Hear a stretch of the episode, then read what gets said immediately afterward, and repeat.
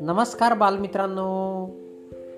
बालमित्रांनो मी मंगेश कुमार अंबिलवादे तुम्हा सर्वांचं वाचन कट्ट्यामध्ये मनपूर्वक हार्दिक स्वागत करतो. चला तर मित्रांनो आज वाचन कट्ट्याच्या माध्यमातून सचिन वावरकर अमरावती यांनी संकलित केलेली कोल्हा रानमांजर आणि ससा ही बोधकथा आपण ऐकणार आहोत.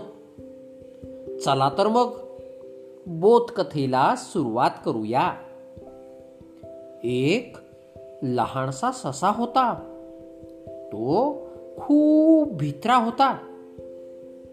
तो भित्रा ससा एका बिळात राहत असे. त्याने एके दिवशी आपल्या बिळाच्या तोंडाशी एका कोल्ह्याला बसलेले पाहिले. तो खूप घाबरला.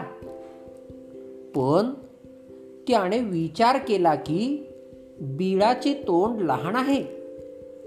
त्यातून कोल्हा काही आत येऊ शकणार नाही. मग त्याची भीती कमी झाली.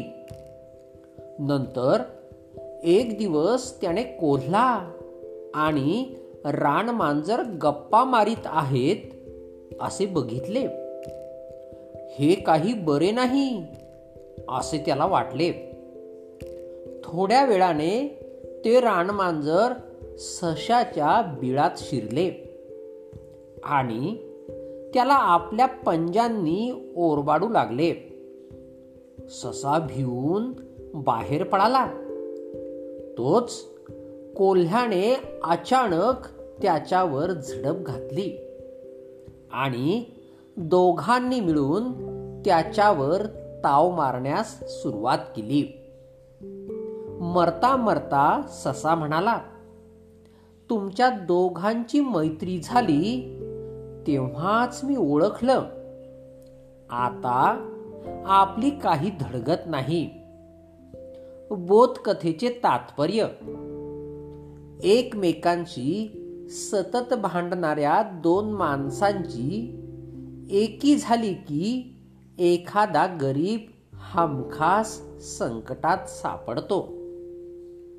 मित्रांनो बोधकथा कशी वाटली हे अभिप्रायामध्ये नक्कीच कळवा. धन्यवाद.